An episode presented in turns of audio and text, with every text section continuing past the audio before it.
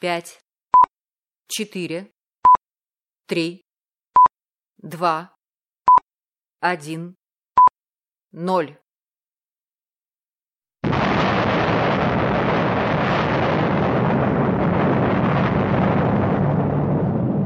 Невероятно яркая вспышка. Вздрогнула земля. Почти 30 секунд в защищенном бункере командного пункта Семипалатинского полигона висела мертвая тишина. Затем ударная волна, оглушительный удар, громовой грохот и вновь тишина. Члены государственной комиссии в радостном возбуждении поспешно выбрались из бункера и увидели на месте башни с ядерным устройством огромный пыли-газовый столб, поднимавшийся высоко в небо. Все обнимались, поздравляя друг друга. Лаврентий Берия в порыве чувств обнял Курчатова, поцеловал в лоб и произнес «Слава Богу, что у нас все нормально получилось». Так, в 7.00 по местному времени 29 августа 1949 года в Советском Союзе было проведено успешное испытание атомной бомбы РДС-1. Это означало, что с ядерной монополией США покончено.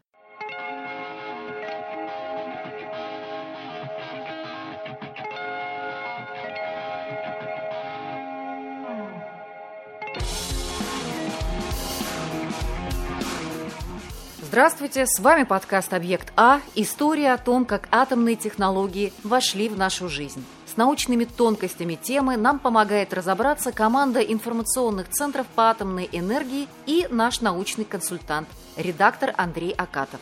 История зарождения атомной индустрии рассказывает Егор Банишевский, руководитель ИЦАЯ Мурманска, и Светлана Занько, руководитель ИЦАЯ Кирова.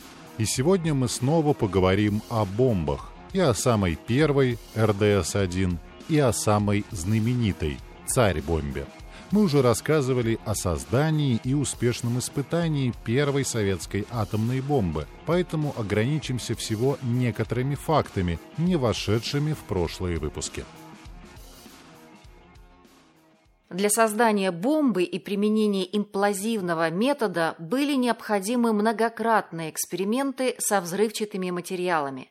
А этого нельзя было сделать в лаборатории номер два на окраине Москвы. Решили организовать филиал, где можно было бы спокойно заняться исследованиями. Выбрали небольшой поселок Саров на границе Горьковской области и Мордовской автономной республики. Место располагалось на большом удалении от основных коммуникаций, что важно с точки зрения секретности, но не слишком далеко от Москвы. Именно здесь в апреле 1946 года было решено начать строительство объекта КБ-11, главным конструктором которого стал Юлий Борисович Харитон. С мая 1947 года заработали лаборатории рентгеновская, взрывчатых веществ, исследования деформации металлов, контроля специальных изделий. Первые лаборатории, пока не построили новые корпуса, были оборудованы в кельях монахов, в сохранившихся строениях Саровского монастыря. Все сложнейшие расчеты и вычисления проводились вручную, компьютеров тогда не существовало. Зато были арифмометры, портативные механические вычислительные машины для умножения, деления, сложения, ну и, конечно, вычитания. А задачи нужно было решить довольно сложные точно расположить взрывчатку и максимально синхронизировать взрыватели, чтобы взрывная волна равномерно и одновременно сжала плутониевую сферу внутри бомбы. При успешном решении плутониевая сфера сожмется, плотность его перейдет критическую черту и начнется цепная реакция – взрыв. При неравномерном обжатии шара он просто расколется и взрыва не произойдет. Чтобы добиться такой точности, атомщики провели несколько тысяч экспериментов. Летом 1949-го плутониевая бомба РДС-1 была готова. Первоначально это название бомбы появилось в правительственном постановлении 1947 года, где атомная бомба была зашифрована как реактивный двигатель С, сокращенно РДС.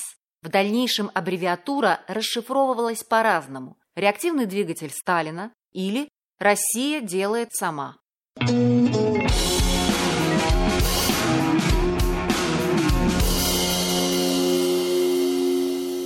Испытания проходили в Казахстане. Каменисто-песчаная казахская степь идеально подходила для испытания оружия и для создания условий сохранения тайны.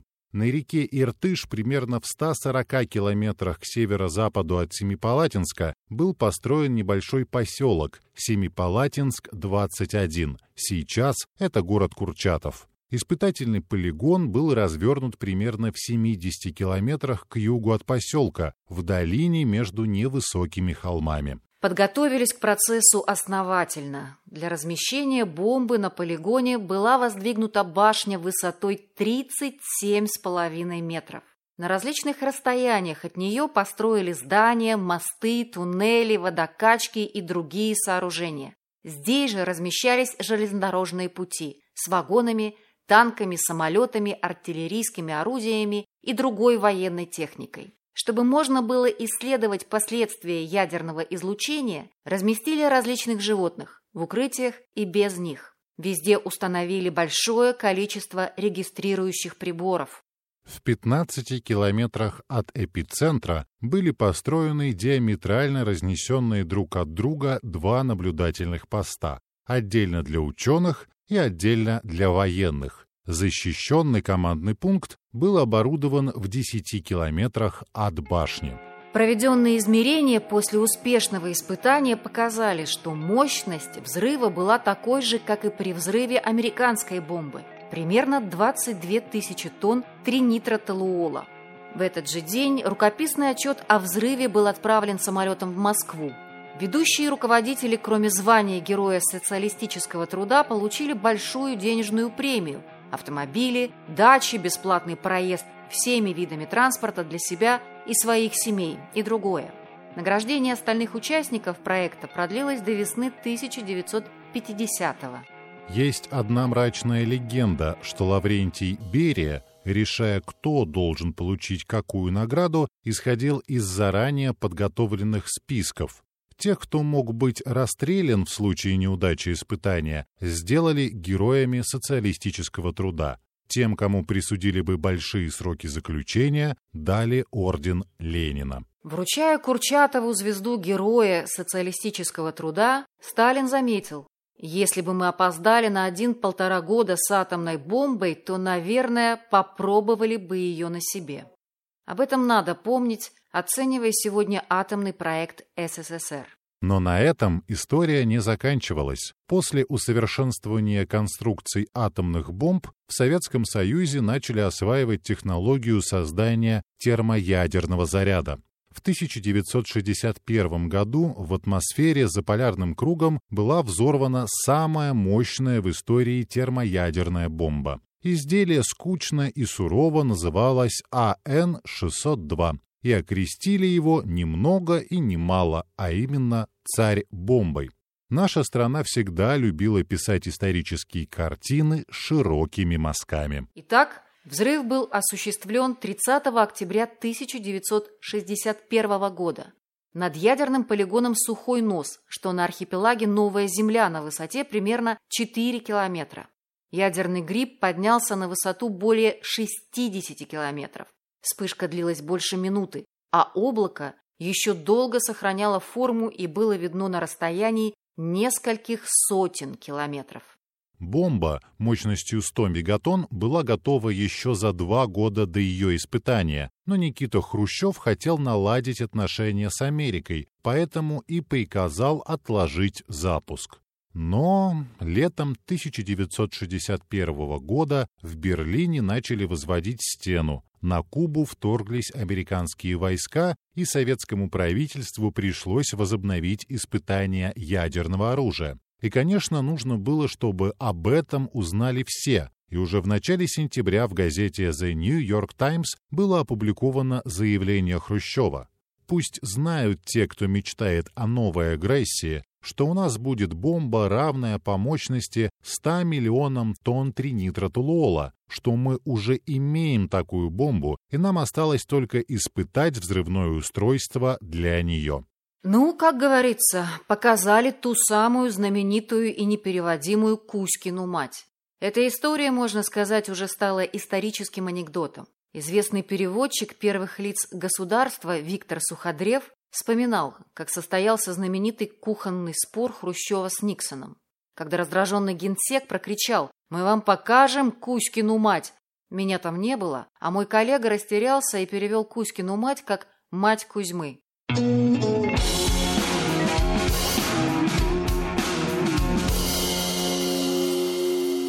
Разработчики понимали, что заявленная мощность слишком опасна. Андрей Сахаров предложил использовать во вторичном модуле бомбы ядерно-пассивный материал свинец вместо урана-238, что снизило мощность бомбы почти в два раза. Кроме того, это позволило избежать касания огненного шара земной поверхности, а это исключило радиоактивное заражение почвы и подъем большого количества радиоактивной пыли в атмосферу.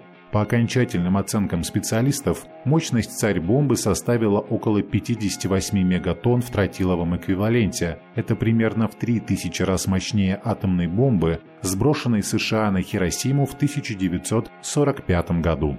Конечно, испытание такого оружия повергло в шок лидеров и общественность всех стран. Но разработчики и руководство СССР хорошо понимали, что подобная бомба не будет использована в военных целях. У нее была только одна цель – ядерный паритет США. Цель была достигнута, потому что в результате длительных переговоров в августе 1963 года в Москве представители США, СССР и Великобритании подписали договор о запрещении испытаний ядерного оружия в космическом пространстве, под водой и на поверхности Земли. С того самого момента в Советском Союзе проводились только подземные ядерные испытания, и последний взрыв был проведен 24 октября 1990 года на Новой Земле. После в СССР объявили об одностороннем моратории на испытание ядерного оружия. На этом мы заканчиваем военную тему. Ведь атомная индустрия – это множество мирных технологий, благодаря которым мы получаем электричество, новые способы диагностики и лечения болезней, гарантию безопасности. А еще это освоение ближнего и дальнего космоса, радиационная селекция, создание легких и прочных материалов.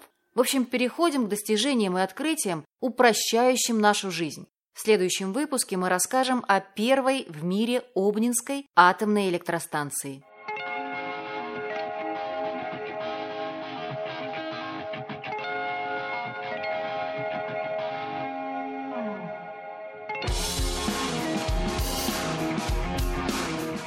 С вами были Егор Банишевский и Светлана Занько. Над выпуском подкаста «Объект А» от сети информационных центров по атомной энергии работали Максим Гревцев, Андрей Акатов, Наталья Фельдман, Аревика Копян, Алексей Боровик. Композитор подкаста Игорь Чуриков. Если вам понравилось то, что вы услышали, поставьте нам лайк, рейтинг и напишите отзыв. Спасибо. Ну и, конечно, следите за всеми проектами ИЦАЯ на сайте myatom.ru.